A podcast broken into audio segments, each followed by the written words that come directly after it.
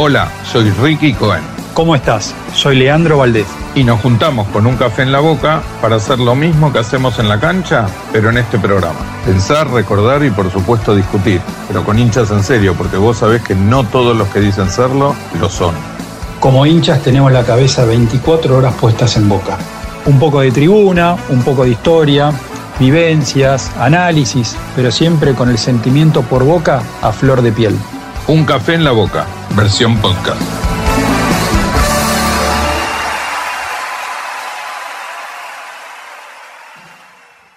Se supone que hay que decir buenas noches, así que empiezo por ahí. ¿Cómo estás, Lean?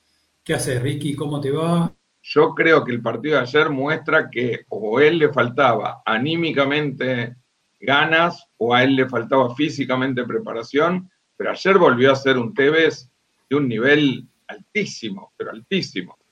No te diría tan desequilibrante como el mejor Tevez, pero sí lo que uno podía imaginar que era un punto para abajo de TV, pero sin olvidarse ni de jugar, ni de poner el cuerpo, ni de picar, y mucho menos de definir como, como definió.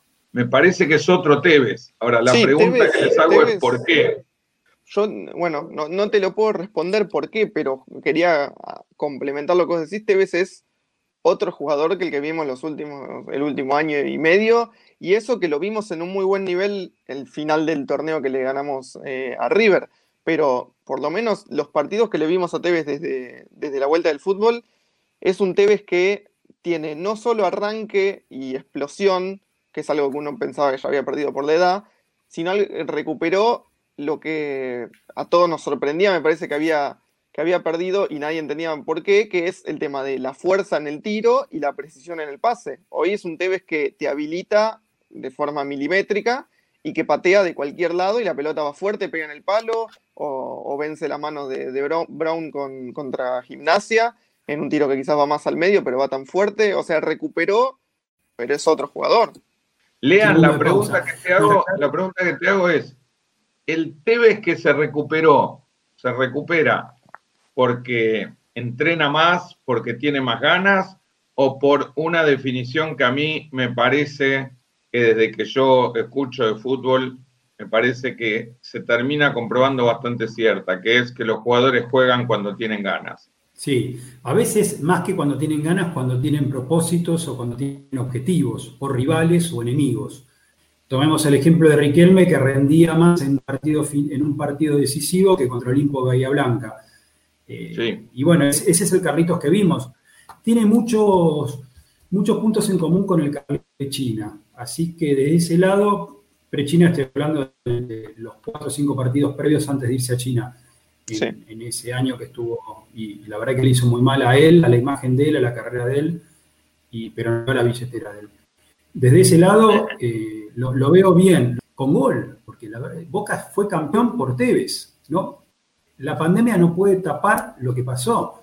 Tevez fue decisivo para que Boca sea campeón con Miguel Russo. La confianza que se le dio desde arriba, eh, a nivel Consejo de Fútbol, a nivel de dirigencia de Boca, y del técnico para decirle, bueno, vas a jugar vos y te voy a poner uno que corra para que tu desgaste sea desde mitad de cancha hacia arriba. Si se la quieres sacar al 5, sacásela, pero trata de agarrarla en tres cuartos de cancha, porque vas a tener un correcaminos que te va, va a hacer todo lo que es el, trabajo sucio. No tenés que ir a chocar con los centrales.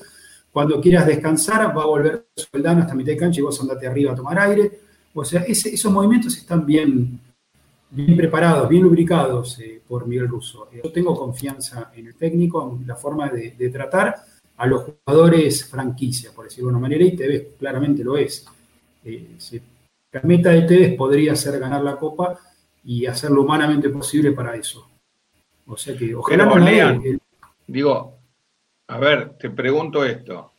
El Tevez, el Tevez que juega o que llega a la final de Boca, de Boca con River en España, eh, mirá que yo tengo un millón de críticas para hacer a, Guillermo Barros Equeloto, puedo hacer un programa entero con mis críticas a, todas las actitudes de Guillermo Barros Esqueloto, las personales, las, las eh, profesionales, lo que sea. Pero digo, el Tevez que llega a la final de River Boca llegó al máximo de su objetivo, porque si Boca ganaba esa copa, Tevez era Dios y, digamos, no sé si Boca en ese partido, ganándole a River y con alguna actuación brillante de Tevez, eh, no, no, empezaba a discutir la idolatría de Riquelme. Sin embargo, los tres meses previos a ese partido, Tevez no se ganó la titularidad y nadie extrañó que juegue Tevez.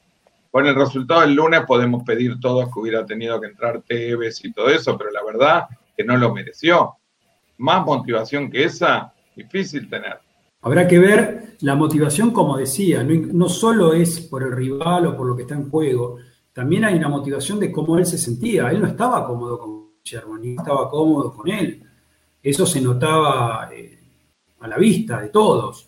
Lamentablemente, eh, no sé si hablar de egos, no sé si hablar de problemas, no sé si hablar de interna, no sé, no sé la causa, o, puedo nombrar 100 causas, pero no la, exacta. No estaba cómodo. Y esa falta de comodidad se notaba, se notaba. Carlitos necesita eh, mantener ese hambre de gloria. Él lo dijo muchas veces. Él, él más de una vez dijo que él jugó a matar o morir sintiéndose trascendente. Y eso es lo que le está dando Russo, ¿no? En lugar de el referente del equipo. Te, escucho, te escucho, Cami, y después voy a hacer un comentario sobre ya nuestro, nuestro participante. ¿Podemos decir que Claudio Cielo es nuestro jugador 6 como el del básquet? Sí, sí, es el sexto hombre del equipo. Cada vez que alguien pasa algo, entra, entra Claudio y se tira un disparador para el programa. Es, sensacional. Además, Auxielo, te quiero decir una cosa. Si hay alguien que te puede asegurar que no va a dejar afuera de ningún comentario a Román en nada, hasta en lo que no se merezca, te quédate tranquilo que es conmigo. Así que Claro que no dejo afuera del rendimiento de Tevez a, Román. Yo casi que te diría que le doy el mismo nivel de mérito para ser respetuoso, el mismo nivel de mérito que le da Lean a, a Russo. Estoy de acuerdo con lo que dice con Russo y creo, pero si me preguntás así fuera del aire y entre nosotros, yo creo que el que llega y lo agarra a Tevez y lo da vuelta como una media y lo hace jugar de lo que está jugando, es Román, me parece que sí, estoy de acuerdo. Aprovecho para siempre darte el consejo que te duermas un rato, pero si querés quedarte escuchando el programa y participar, vení que sos el Ginobili del equipo. Este, sí, sí, bueno, justo Claudio dijo lo que yo estaba esperando para, para decir, que me parece no hay que dejar de, de hablar de qué habrá hecho Román con Tevez, porque si bien Russo es un gran técnico y, lo demostró en todos los lugares donde fue y, en Boca, ni hablar, eh, no podemos dejar pasar por alto que desde que vino Riquelme, Tevez es otro jugador y él mismo lo dijo, que, habló en su momento, que recuperó el hambre de gloria, el hambre de entrenar, de jugar, de, ser mejor. Eh, y uno le queda por pensar qué es lo que pueden haber hablado, qué, le puede haber dicho Riquelme, un jugador como Tevez, que el otro día estaba viendo eh, el palmarés que tiene y es eh, uno de los tres jugadores con más títulos y una cantidad de títulos con una importancia en cada título que, ganó, una importancia del equipo. Uno de los tres jugadores más argentinos más importantes de la historia, Tevez, en, en el palmarés. Ganó todo, siendo importante en todos lados, y hacerle recuperar el hambre a un jugador así, ¿qué le puede haber dicho Román? El otro día creo que hablábamos con vos. Eh, a mí me parece que si lees lo que vos llamás el palmarés de, Tevez, a mí me parece que Tevez debe ser, en la historia del fútbol argentino, para mí debe ser el número uno, digo, como, como palmarés, como cantidad de títulos con distintos equipos, con equipos más grandes, con equipos más chicos, con nivel de idolatría, etcétera. A mí me parece que claramente supera a todos, porque Maradona a nivel cantidad de títulos por los equipos en los que jugó. Este, a mí me enoja mucho más que haya participado en la política de Boca, claramente participando en un lugar donde mandaban los poderosos y sabíamos lo que estaban haciendo. Entonces, me parece que eso, para un jugador, para un chico como Tevez, maravilloso chico que yo tuve la enorme suerte de conocer a un Tevez recién apareciendo, un Tevez que en, una nota que hicimos en un programa que yo producía nos hizo llorar a los cámaras, a los productores y al conductor, me parece que ese Tevez era el mejor del mundo y sí estaba al nivel de poder llegar a una idolatría como la que logró Román. Sí. Pues me parece que lo que a mí me enojó muchísimo fue su, actividad política y, y, superado eso, la verdad es que independientemente de todo, del enojo y todo, hay un momento en donde yo tenía la sensación que a Tevez no le daba más y ahora apareció un jugador eh, Cami, ¿cuántos títulos tiene Tevez y qué palmarés tiene? Ganó, recordemos, ganó con Boca todo lo que tenía que ganar. Sigamos. ganó, sí, ganó la Sudamericana, la Libertadores, ganó todos los títulos locales, Recopa además, ganó la Champions. La Intercontinental. Ganó, claro, la Intercontinental. Eh, ganó la Champions, si no me equivoco, ganó el Mundial de Clubes también con, el Manchester United, ganó todo, ganó ligas en, en Brasil, eh, en Inglaterra con dos equipos diferentes, eh, en Italia llegó a la final de la Champions también con la, con la lluvia, aparte de haber ya ganado una, Champions. Es un jugador que ganó todo y si repasamos todos los equipos en los que estuvo y los títulos que ganó, en el 90% de, los, de esos títulos este, fue importante él. Digo, sin desmerecerlo, ¿no? Pero no sé, creo en la lista de ahí los máximos ganadores está eh, Lucho González. Lucho González es un grandísimo jugador, fue un grandísimo jugador, pero eh, los 15 títulos que debe haber ganado en el Porto no me parece que se puedan comparar con los 15 que ganó, que ganó Tevez en el United siendo titular con, al lado de Cristiano Ronaldo y de Rooney. Eh, entonces digo, es un jugador que ganó todo y, e hizo ganar todo, que no es lo mismo. si hablamos de Carlitos, además de lo que ganó, hay que tener en cuenta que Carlitos argentino, fue ídolo en Corinthians, que Corinthians es el club eh, tal vez más popular o el segundo más popular de Brasil. Fue a West Ham en Inglaterra, club que se estaba yendo al descenso, un club de Londres, y, él lo salva siendo decisivo en el partido final contra el Manchester United, al que le hace el gol. Va al Manchester United, es múltiple campeón. Va al Manchester City cuando el equipo se hacía cada vez más fuerte eh, campeón en la Juventus. O sea, estamos hablando de un jugador que fue campeón en las ligas más importantes del mundo y siempre con un rol importante, con un rol decisivo, no, no, no es poca cosa. Campeón del mundo con Boca, campeón de la Champions con el Manchester, campeón de, todo tipo de, de campeonato, en todos los países fue campeón. Y el único equipo con el cual no, bueno, hasta en China fue campeón, porque creo que ganó una Copa China con ese equipo pero en el West Ham, que no fue campeón, el campeonato que, jugaba el equipo londinense era el no descender y, fue decisivo para que no ocurra eso. Así que de ese lugar y, fue, Y agrego que en la selección, a ver si están de acuerdo, yo creo que en la selección, obviamente la presencia de Messi lo, lo obliga a Tevez a no jugar en su puesto. La, eh, digamos, Tevez en la selección, las veces que yo lo vi, varias, lo tiraban más a la izquierda. Me parece que después, en los mundiales, para mí Mes, eh, Tevez fue uno de los tres mejores jugadores de la selección. Aún en los momentos de mayor derrota, Tevez jugó muy bien. Lo, me parece que yo, digo, invito a la gente, a la audiencia, a que separemos al, el la ida a China o la no ida a China porque estamos hablando del TV jugador. Me parece que estamos hablando del TV jugador. A mí lo que me sorprende del TV jugador es que yo de veras creí que el TV jugador no le daba para más y había momentos de, partidos donde Tevez no podía controlar la pelota, cosa que es lo mejor que hizo toda su vida, no podía dar un pase gol, no podía dar una, no podía dar un pase a tres metros, y ayer yo vi un que tenía una explosión de hace 10 años. Sí, yo creo que algo, ah, mi, teoría es que en el fútbol es un, deporte bastante cruel, pero bastante generoso en el sentido que muchas de las cosas que se hacen afuera de la cancha se pueden eh, reponer en la cancha. Entonces, TV yo creo que hizo muchas cosas, acá la gente nos está mandando diferentes, desde la política, desde China, desde cómo se trató la ida a China, que quizás no molestaba que se fuera, sino cómo se fue, que él se anunció con un video, con una foto con él con la camiseta de los chinos. Eh, claro, lo, que marcó ahí, ahí Silvia. Em, y, también no, dejar pasar que él habló mal de Román desde China en una nota. Eh, es verdad. Que, muchos quizás nos olvidamos y, y no, no, no fue algo leve, pero me parece que el hincha de Boca te perdona si vos en la cancha demostrás que te mereces ese perdón. Y desde que Tevez volvió no lo había demostrado, no, no demostró que pudiera ganarse el cariño de nuevo del hincha de Boca que podía estar dolido o ofendido. Eh, y ahora todo indica que por lo menos uno ve un jugador que lo vuelve a emocionar, lo vuelve, le vuelve a transmitir ese, ese hambre de gloria, ese cariño, esa sensación de, potrero.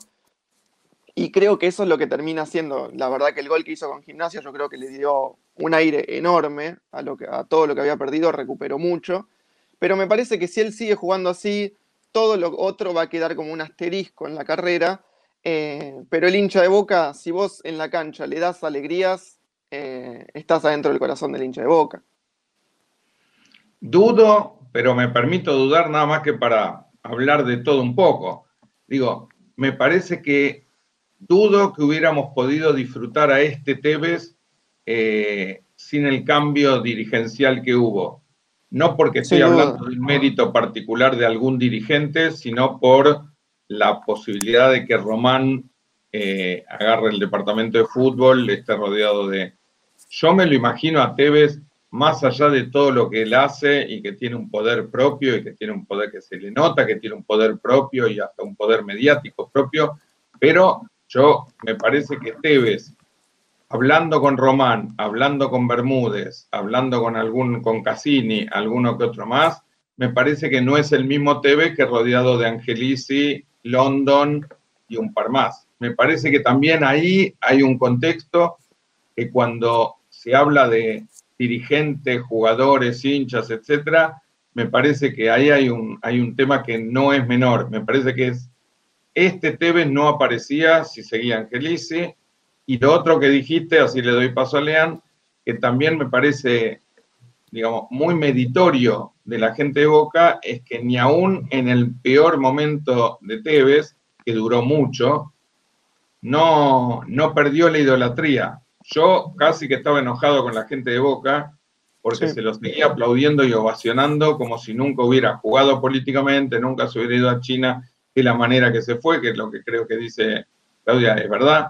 Eh, me parece que la gente de Boca le fue fiel increíblemente. Y ahora, con el campeonato que nos hace ganar y esto, estos dos o tres partidos como está jugando, me parece que tiene crédito para ser seguramente el segundo ídolo de Boca en, de lejos. Lo que quería decir de Carlitos, y lo de Carlitos y Román, a ver, repasemos un poco la historia. Cuando Román se va a jugar a Barcelona, el, ídolo incipiente que aparecía en el club era justamente Carlitos. Román le deja los botines a Carlitos, sus botines. Punto uno. Punto dos. Eh, lo que remarcaban acá un, un, oyente, un oyente no recuerdo quién, con el tema de eh, las palabras de Tevez desde China, que la verdad que dolieron y mucho, y las de Diego también. Román cuando contestó a esas notas particulares que hizo el periodista particular Martín Arevalo, que se cruzó el mundo al solo efecto de eso, sí. Eh, Román dijo, se paró a Maradona y, y, le habló lo que diga este, palabras más, palabras menos, ¿no? Lo que diga este muchacho me tiene sin cuidado, pero de Carlitos dijo, con Carlitos voy a hablar, se equivocó, es, un chico, lo voy a acompañar. O sea, se paró y dio a entender como que, listo, está todo bien, ya está. Él entendió el fundamento del mensaje, no hubo reproche, no hubo reprimenda, respuesta, nada. A Maradona sí, lamentablemente, lamentablemente el ídolo máximo del fútbol argentino tiene eh, esta relación con el ídolo máximo del fútbol de, Boca, ¿no? Eh, esa es una relación que parece rota y bueno, uno uno lloraría emocionado y, pagaría lo, que se pueda para verlos abrazados en la bombonera, como fue en la despedida de, Diego. Desde ese lado, entonces, eh, lo que vos hablabas, Ricky, de cuánto influyó Román. Bueno, Román eh, hizo siempre una distinción. Aún siendo crítico de, varios jugadores de Boca, mientras hablaba como, como exjugador y sin intervención política ni nada, él siempre dijo que había que confiar en Carlitos, que había que darle la pelota en Carlitos. Él entendió el rol de Carlitos ya sea con Guillermo e inclusive con Alfaro, porque con Alfaro tampoco tuvo buen feeling. El fútbol de Alfaro no, no lo ayudaba desde ya a Tevez. Entonces, todo eso, más la forma que tiene de tratar Russo a los referentes del club, de darle el lugar preponderante, como hizo con, con Román en el 2007 y como está haciendo ahora con Carlitos, todo ese, más el aura propio de lo que traen las ex glorias Eneises, porque es cierto, no es lo mismo hablar con, un dirigente, por más eh, eh, representativo e importante que sea, que hablar con, Bermúdez o con un ex compañero como, como Cassini, eh, como Delgado, con los que han, ganado campeonatos, han disfrutado de, las miles del éxito. Entonces, de ese lado, quizás Carlitos se sintió más, más protegido, más cuidado y también más, más, más necesario que es lo que creo que Carlitos necesita. Esos mimos de decir, bueno, son nuestro referente adelante, porque ya había perdido la cinta de capitán, la había perdido internamente con el plantel. Recordemos que era capitán de Boca era Pablo Pérez, y si no era Gago, era el tercero. Hoy, hoy el capitán, eh, en algún momento fue él, en algún momento fue Izquierdos. O sea, los lugares, el lugar de Carlitos eh, se lo ha, lo ha recuperado. ¿Eso borra el viaje a China, borra la salida? No, yo creo que no. No lo borra, pero como bien dijo Camilo, y, estoy de acuerdo, eso es un asterisco en su carrera. No lo elimina, pero le quita la, trascendencia. Es, minúsculo al lado de lo que Carlitos le dio boca. Y para cerrar este tema, sí, para, que para, cerrarlo, lo, que quería decir de, Carlitos, ese hambre de gloria, ese hambre de, de todo junto. Ayer Carlitos había hecho dos goles. Y en dos oportunidades tuvo, sobre todo en el segundo tiempo, tenía abierto a, Salvio de un lado y a Soldado del otro, y prefirió patear al arco. Siguió buscando el gol. Siguió buscando el gol. Hay una que le tapa un, un defensor del Caracas, un remate que iba a ser esquinado. Eh, entonces Carlitos siguió buscando. Eh, no me acuerdo si, si Klaus en la transmisión dijo se quiere llevar la pelota a la casa. Bueno, ese es el Carlitos que uno quiere, ¿no? Por, porque hubiese sido el tercer gol, ¿no? El Carlitos que, es, que busca ganar y busca eh, más y más y más que no se conforma, ya era la figura de la cancha. Yo te quiero hacer una confesión, que en realidad es una confesión que muestra... ¿Cómo? No soy cura, te aviso. Bueno, yo tampoco con el apellido que tengo podría hacerte una confesión, así que estamos igual. Es una confesión de amigo. Eh, me, parece que mirá hasta dónde, eh, por lo menos en algún punto yo que le presto tanta atención al tema de los medios, mirá hasta dónde en algún, en algún sentido uno logra o logran que nos confundamos. Vos sabés que yo cuando Román, en la época de Guillermo y después en la época de Alfaro, hablaba todo el tiempo de hay que confiar en Carlitos, Boca tiene a Tevez, eh, hay que darle la pelota a Tevez, él va a saber cómo, cómo dar vuelta a esta historia. Vos sabés que yo todo el tiempo pensé que era una especie de chicana como para tirarle la gente en contra. Pensé eso. Eh, desde, el lugar de la pelea de Román con Tevez, pensé, Román sabe que Tevez no le da y, le está pidiendo algo que no puede. Para exponerlo, decís vos. Para exponer, yo lo pensé desde ese lugar, desde la pelea, sin juzgar quién es bueno y quién es malo.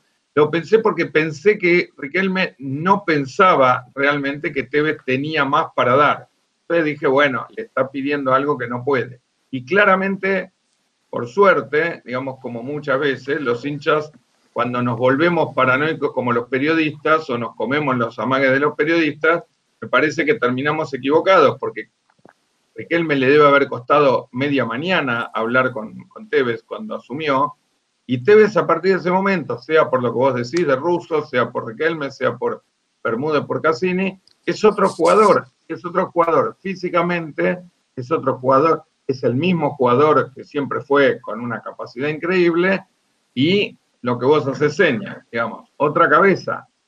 Y yo creo que la otra cabeza es que alguien, no sé cómo se hace, pero alguien le volvió a centrar, volvió a centrar en Tevez el chico de barrio que fue, el tipo con hambre que fue, y el jugador de Potrero. En algún momento Tevez se había aburguesado como si de veras fuera Angelici. Yo creo que ese fue el tema. En algún momento Tevez fue Angelici y en algún momento ahora Tevez es Riquelme y bueno, obviamente Tevez es Tevez. Pero me parece que ahí estuvo el cambio. Ahí, ahí me parece que está eh, muy bien sintetizado. Como tuitero que soy y he escrito mil cosas de, de, Tevez, yo recuerdo varias veces en su momento eh, escribía que Tevez vuelve a ser Carlitos Claro. Que voy a ser ese pibe del barrio, ese que hablaba de la heladera, ese que hablaba del esfuerzo, ese que hablaba del hambre de gloria, ese que, que siempre sintió Boca, ¿no? Eso es, es incuestionable, nadie puede dudar del amor que tiene por la azul y oro. Pero uno quería ese Tevez inicial, quería Carlitos. Entonces yo, recuerdo mil veces que, escribía, quiero que no sea más Tevez, que sea Carlitos. Eh, hoy es Carlitos, hoy es el pibe de barrio feliz, el pibe que quiere ganar, el pibe que quiere copas, el pibe que quiere gloria, el pibe que quiere campeonatos, el pibe que quiere seguir escribiendo su historia dentro de la historia que ya es en, Boca. Hoy es el tercer jugador con más partidos en la Copa Libertadores, tercer jugador con más goles en la Copa Libertadores. Uno solo puede sacarse el sombrero ante Carlitos y cuando habla de Tevez hay que poner todo sobre la bolsa. A mí me encanta hablar de Carlitos. Para, para terminar mi pregunta con, con Tevez es, a ver, digo, si Tevez lograra cerrar su carrera a la altura de lo que se merece, me da la impresión que Riquelme y Tevez van a haber sacado una ventaja muy grande a la hora de encontrar ídolos en Boca en el fútbol contemporáneo, por lo menos. Digo, no me voy a meter con la década del 30 o del 40, pero digo, me parece que entre Riquelme y este, alguna vez algún periodista que no, que a mí no me gusta nada, por eso no, no lo nombro, pero dijo una frase muy acertada que dijo, entre Maradona y el resto de los jugadores hay un jugador que es como la cadena que une y que era Canigia, el eslabón que une la, relación entre Maradona y el resto. Y me parece ah. que en la idolatría de Boca y en el nivel de juego de Boca, digo, más eh, eh, personal de cada uno, me parece que entre Riquelme y el resto de la historia de jugadores de Boca hay una enorme diferencia y me parece que en el medio se puede colar Tevez como el, ídolo número dos, que va, a terminar siendo el número, el número dos de la historia de Boca. ¿Estamos de acuerdo o no? Sí, no, para, no, no saques a Palermo, por favor, de ese. no lo sacó a Palermo. Eh, sus goles a River, sus goles a Real Madrid, su, gol con la muleta, es, es una emoción a Martín Palermo. Eh, para mí siempre un escalón abajo de Román, pero no, no tan alejado. Hay algunos que lo ponen a la par, algunos que lo ponen al, 9 sobre el 10. Eh, me parece que Carlitos está reescribiendo. Eh, suena raro, ¿no? Decir un hombre que está en las páginas centrales de historia del club sigue escribiendo algo nuevo. Hmm. Pero porque está haciendo Carlitos, justamente. Peco de reiterativo con el concepto. Eh, una vez que volvió a ser Carlitos, una vez que quiso ayer hacer el tercer gol a como de lugar, aún con pases posibles y, y hacer la asistencia en vez de hacer el gol, ese Carlitos, el del gol a gimnasia, el que grita el gol subido al alambrado, ah. que, es muy linda la imagen de él subido al alambrado con gimnasia y una de joven subido al mismo alambrado, en el mismo arco. La misma eh, posición. La misma posición, entonces el mismo Carlitos. Ya que quede más que claro. Cuando fue Tevez, cometió errores, se creyó más importante que, inclusive que, no solo que los jugadores, sino hasta que que dirigentes y que el técnico eh, se fue no bien, volvió no bien eh, y hoy está eh, brillantemente bien. Yo también dudé de, este, de que podía hacer esto. Yo también creí que estaba para 25 o 30 minutos. estoy, estoy orgulloso, en el buen sentido de la palabra, de, haberme equivocado, feliz de haberme equivocado. Porque estamos disfrutando a Carlitos. yo sufrí al verlo a Tevez discutía con amigos y le digo, pero este no es el que conocemos nosotros. Este es el que a mí me, gusta, me enamora y es el que quiero siempre en mi equipo. Y fíjate que dimos millones de vueltas para armar el equipo titular y nunca se nos ocurrió sacarlo. Que Villa, que, que Guanchope, que Salvio, que, que Cardona, que, que, Soldano. Pero el que no sale es Carlitos. En Boca hoy no sale ni Carlitos ni el arquero.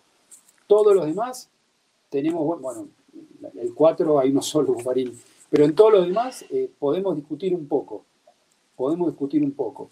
Pero los que no podemos discutir es que sí o sí tiene que estar el arquero, Campuzano y Carlitos.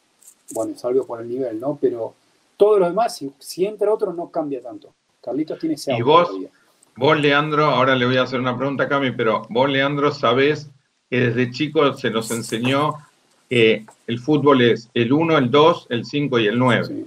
Con lo que acabás de hablar muy bien de Lisandro López. A mí me molestó un poquito el caño que se come cuando queda solo el jugador de Caracas.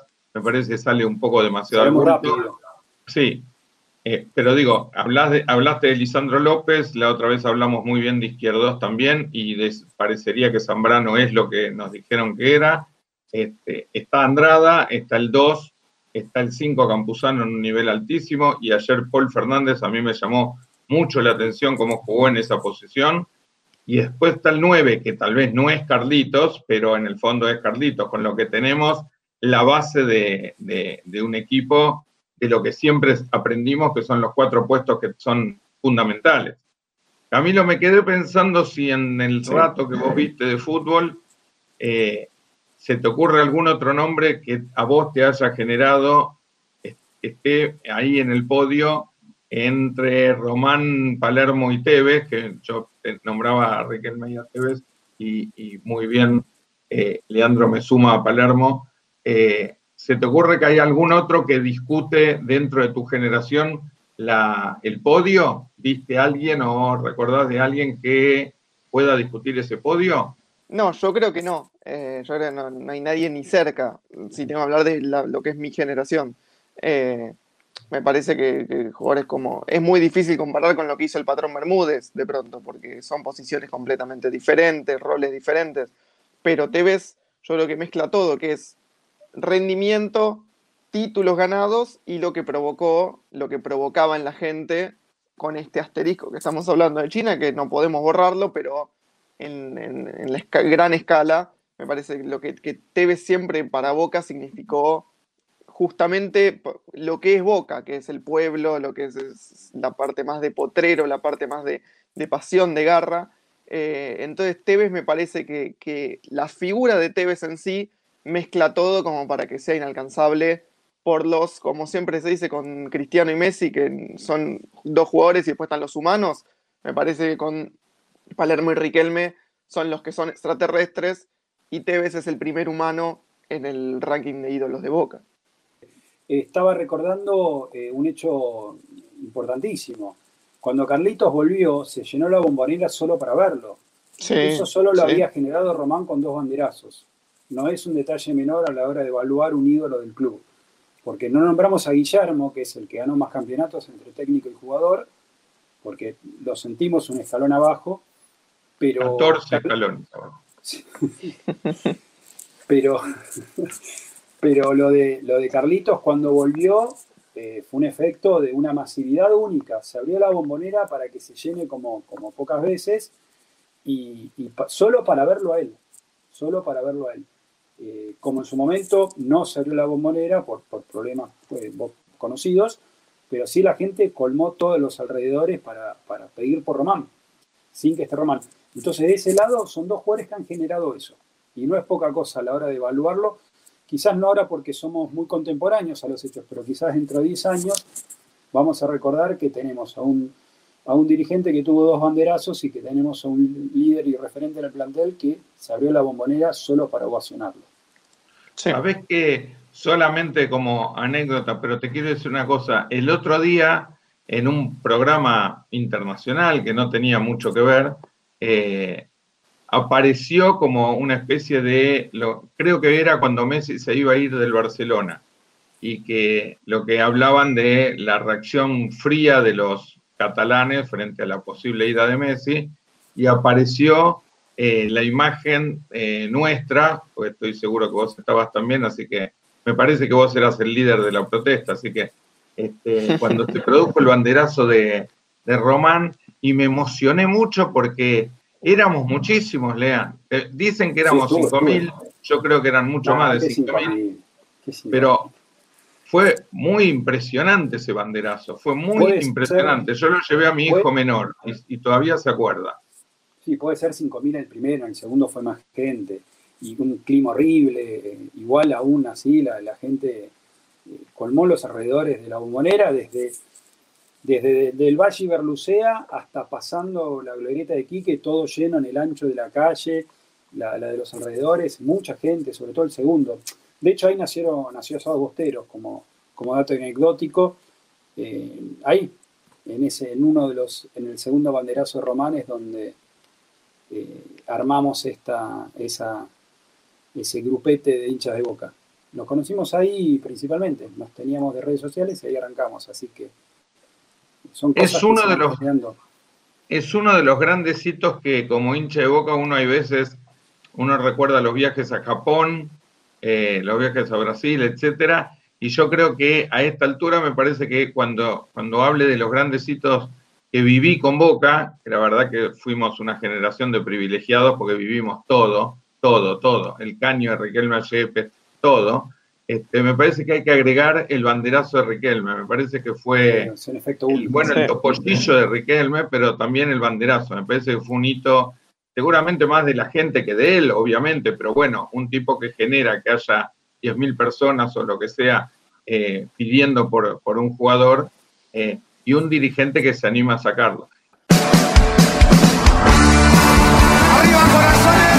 Un café en la boca, versión podcast. Pensar, recordar y por supuesto discutir, pero con hinchas en serio, porque vos sabés que no todos los que dicen serlo lo son.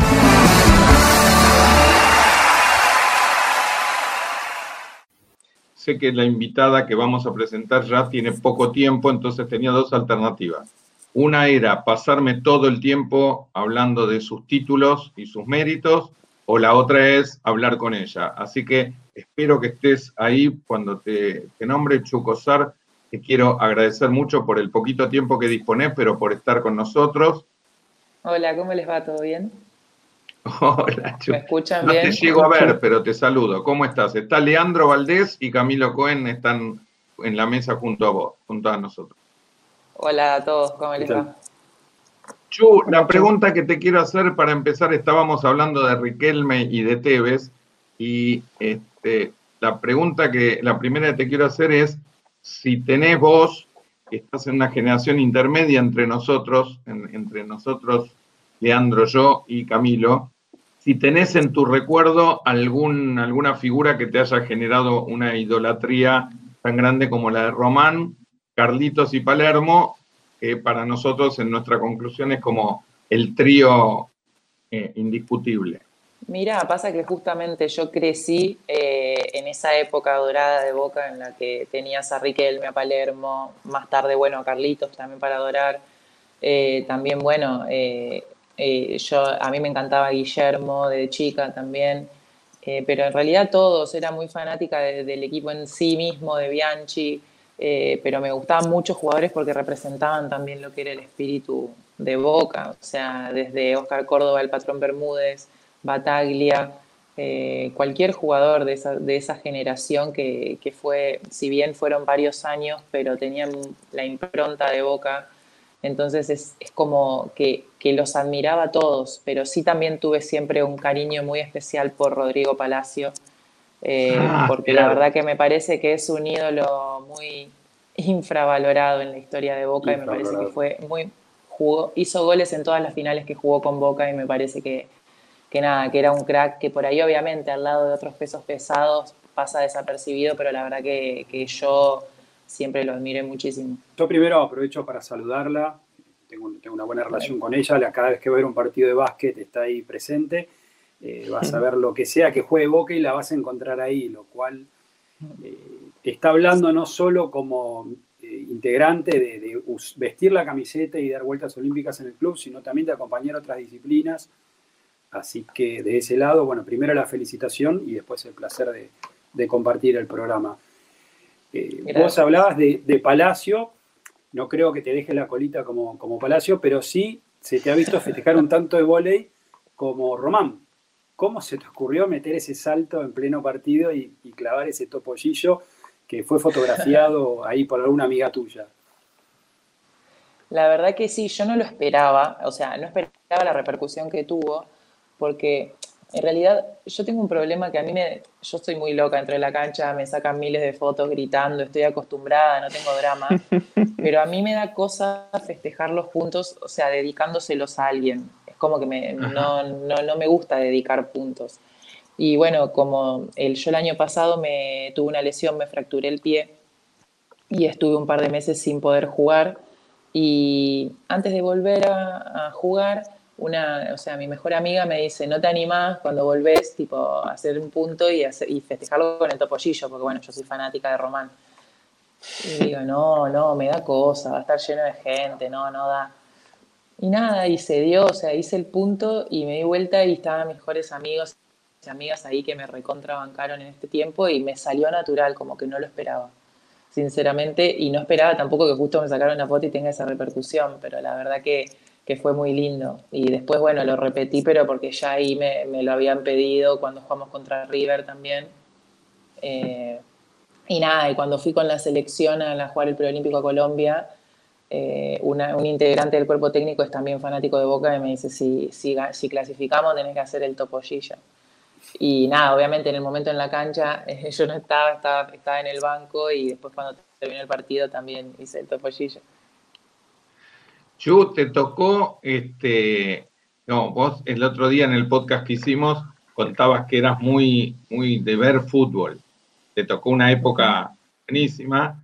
Digo, ¿de dónde te viene esa pasión por Boca? ¿Es familiar? ¿Es eh, en, algún momento algún tipo de, cercanía con alguien? Y ya sé que lo contaste, lo debes haber contado mil veces, pero bueno, la gente se renueva, como se dice en los medios. Así que sabemos que tuviste algún tipo de llamado telefónico de Román, que lo amás.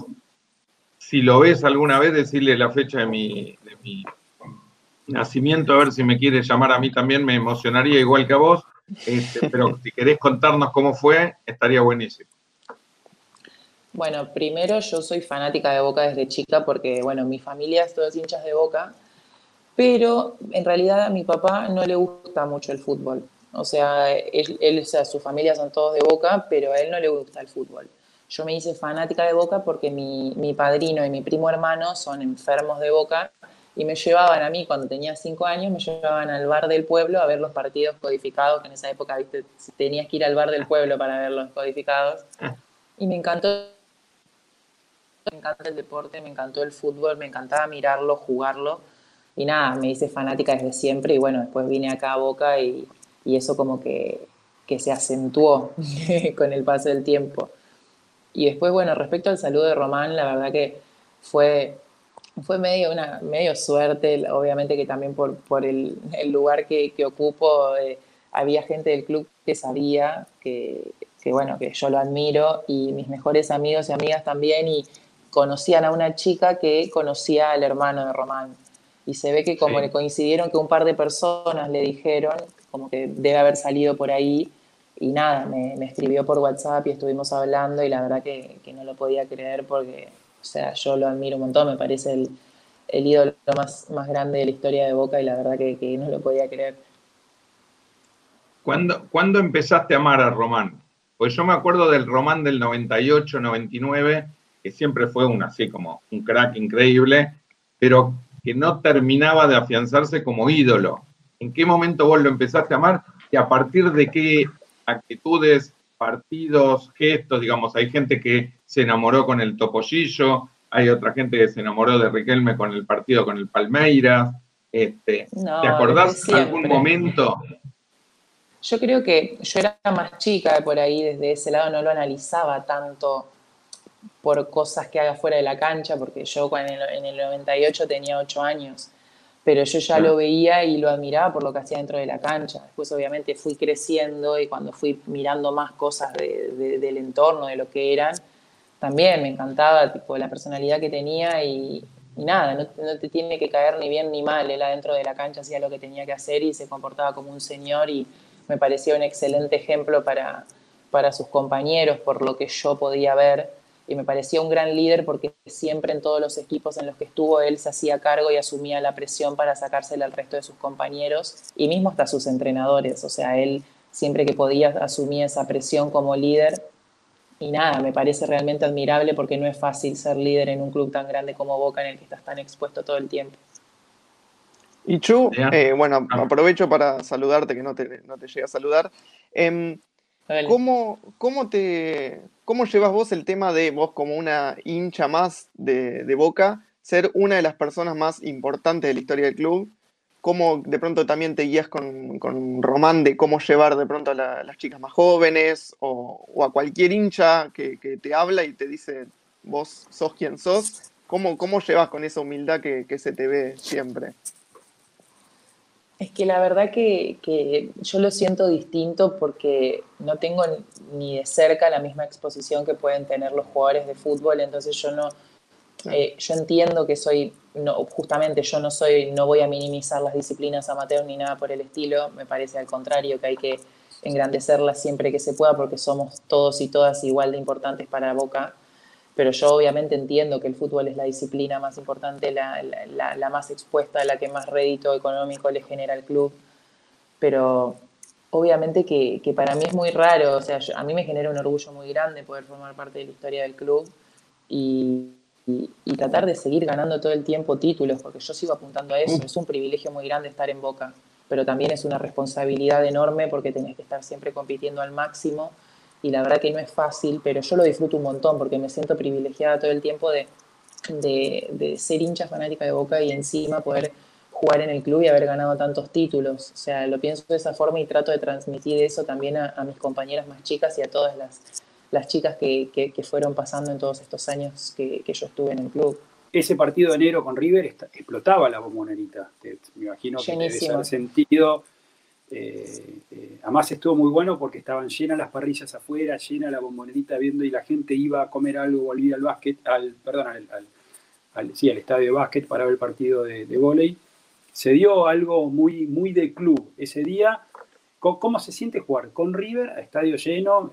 además el, cómo se dio el partido también, desde ese lado, ¿cómo te distinguís del hincha, del jugador profesional que tiene que ser el, referente del equipo? Tenés que ganar el partido, pero tenés que disfrutar lo que está afuera, sabés que están tus amigas y tus amigos afuera y, vos tenés que estar adentro ganando.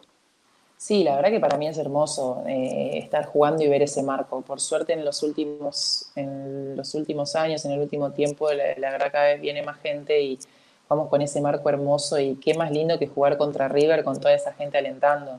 A mí me motiva un montón. Yo durante el partido, obviamente que estoy muy concentrada en lo que tengo que hacer, pero no dejo de admirar, de ver, o sea, yo escucho las canciones, me sé la letra de todas las canciones, obviamente, tengo ganas de cantar, no puedo, pero lo tomo con mucha responsabilidad también porque justamente sabemos lo importante que es para el hincha de Boca jugar contra River en la disciplina que sea y nada, y yo obviamente como hincha fanática de Boca quiero salir a ganar, o sea, siempre quiero salir a ganar, pero contra River es muy especial.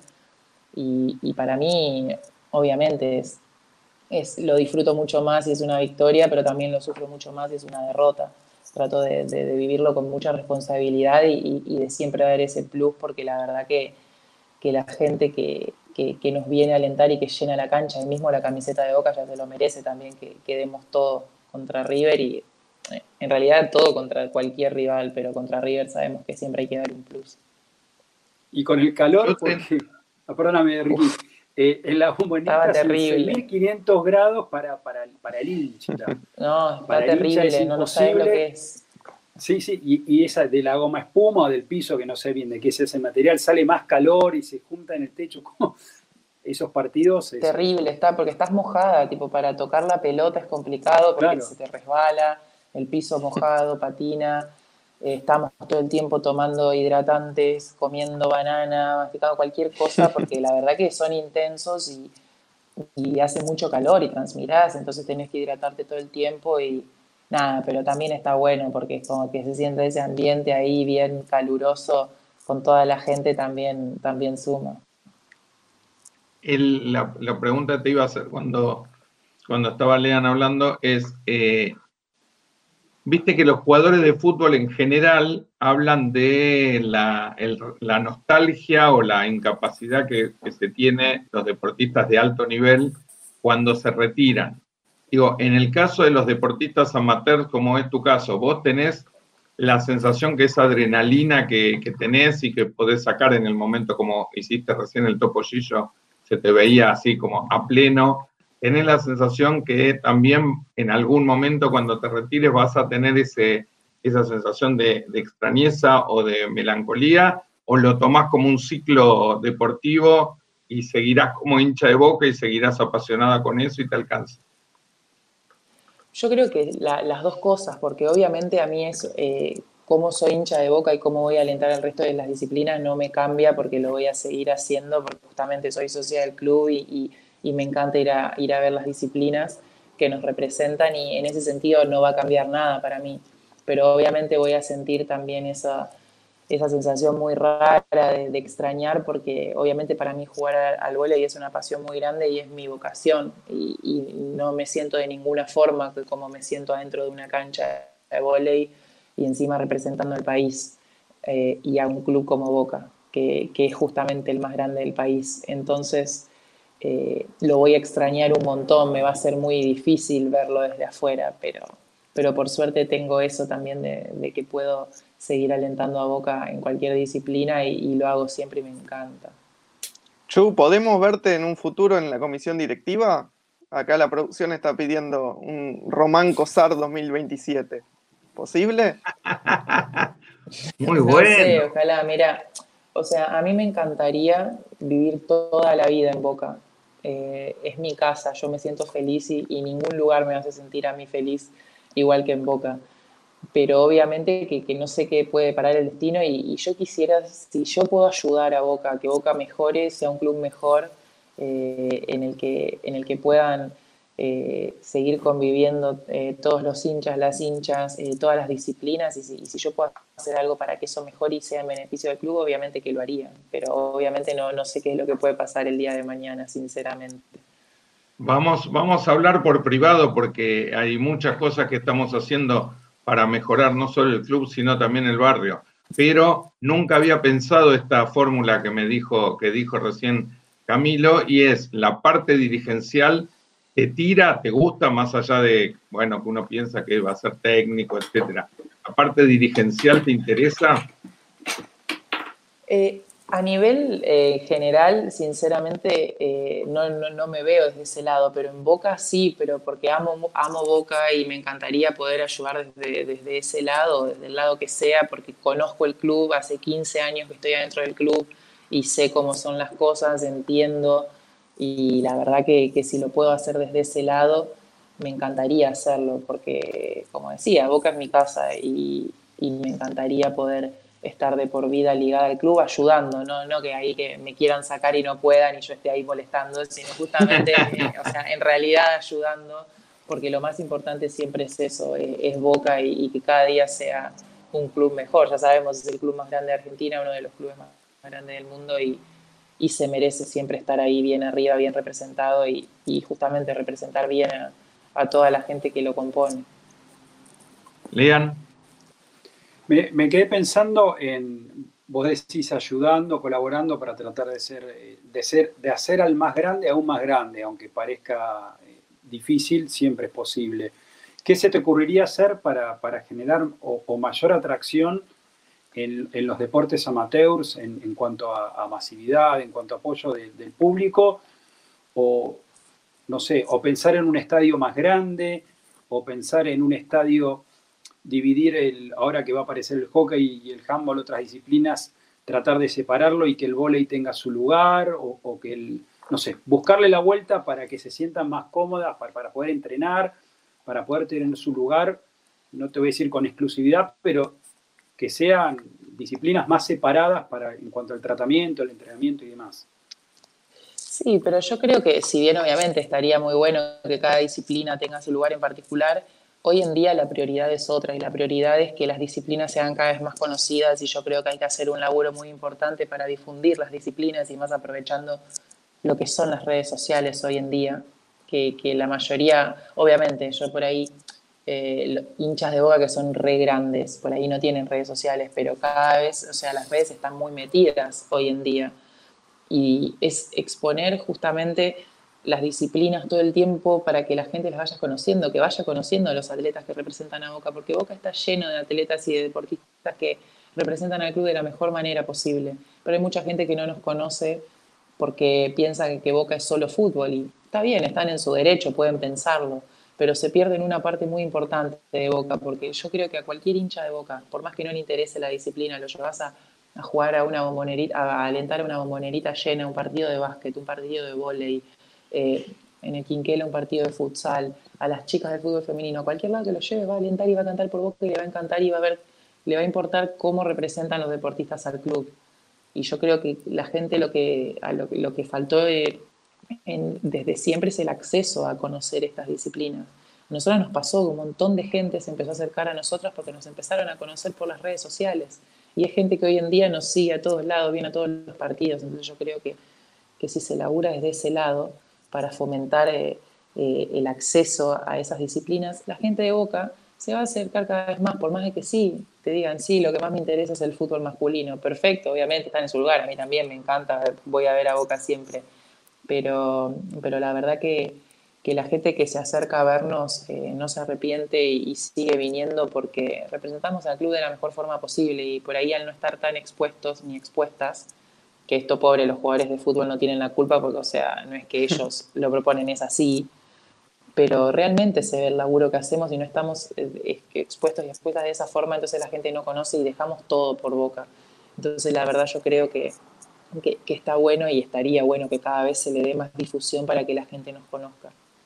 Es una buena chance. Contanos entonces cuándo empieza la liga, cómo está preparada para lo que queda del año, cómo vienen los entrenamientos, cuándo arrancan bien.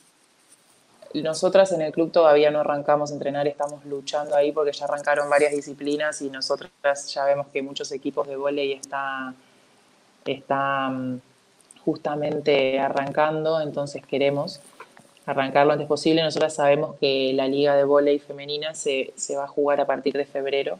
No, no pusieron la fecha exacta, pero sabemos que va a arrancar en febrero.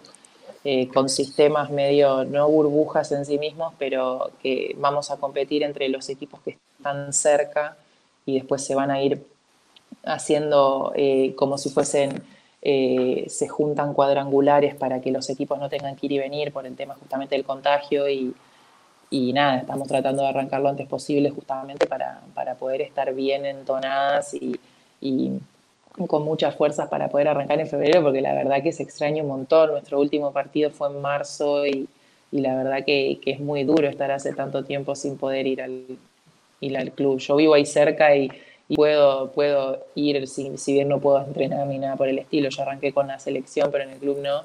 Pero la verdad que se extraña muchísimo el día a día en el club. ¿Y el contacto con, con las compañeras? ¿Tienen algún Zoom, algún profe que les da algún tipo de entrenamiento? ¿O se lo van ingeniando entre ustedes? Porque supongo que de alguna manera u otra se tratan de mantener lo mejor posible. Sí, desde que arrancó la cuarentena nosotros tenemos eh, videollamadas por Zoom tres días a la semana con el preparador físico que nos hace un laburo buenísimo, si viene desde nuestras casas, es muy limitado, está muy bueno y otros dos días más él manda cosas para hacer. Yo ahora no lo estoy haciendo con ellas porque yo arranqué con selección, pero las chicas que, que no están con selección siguen entrenando de esa forma por Zoom hasta que podamos volver pero hay muchas que no, no, no están no pueden hacer pelota desde, desde marzo. Yo por suerte en septiembre pude arrancar, pero por el tema de que tengo permiso con selección por, por la clasificación a los Juegos Olímpicos. Eh, quiero decirte algo, además de haber lanzado hoy la fórmula Román Cosar, cosa que fue una primicia exclusiva que nos dio Camilo y que como vos no lo desmentiste, vamos a aprovechar para mañana ponerlo en las redes. El otro compromiso que me parece que podemos sacar de, esta, de estos minutos que nos regalaste es, podemos comprometerte a que vas a hacer junto con nosotros, que, que los produciremos, pero que vos vas a ser nuestra cara que nos va a ayudar a conocer a los deportistas amateurs de Boca y que esto lo publiquemos en tus redes y en las de Cadena Geneise? Sí, obvio. Yo creo que es fundamental que, que, la gente pueda conocer cada vez más a todos los deportistas y las deportistas amateurs del club, porque la verdad que, que yo conozco a, muchísimos y muchísimas y es admirable el laburo que hacen y, y, lo, y, me encantaría que toda la gente de Boca pueda conocerlos y conocerlas, obviamente. Gracias bueno, por muchas todo. Gracias. Gracias. Muchas gracias. Les mando un beso gracias. enorme. Un gusto. Chao, chao. Chao, chao. Muchas gracias. Gracias a todos, gracias Cami, Lean, abrazo.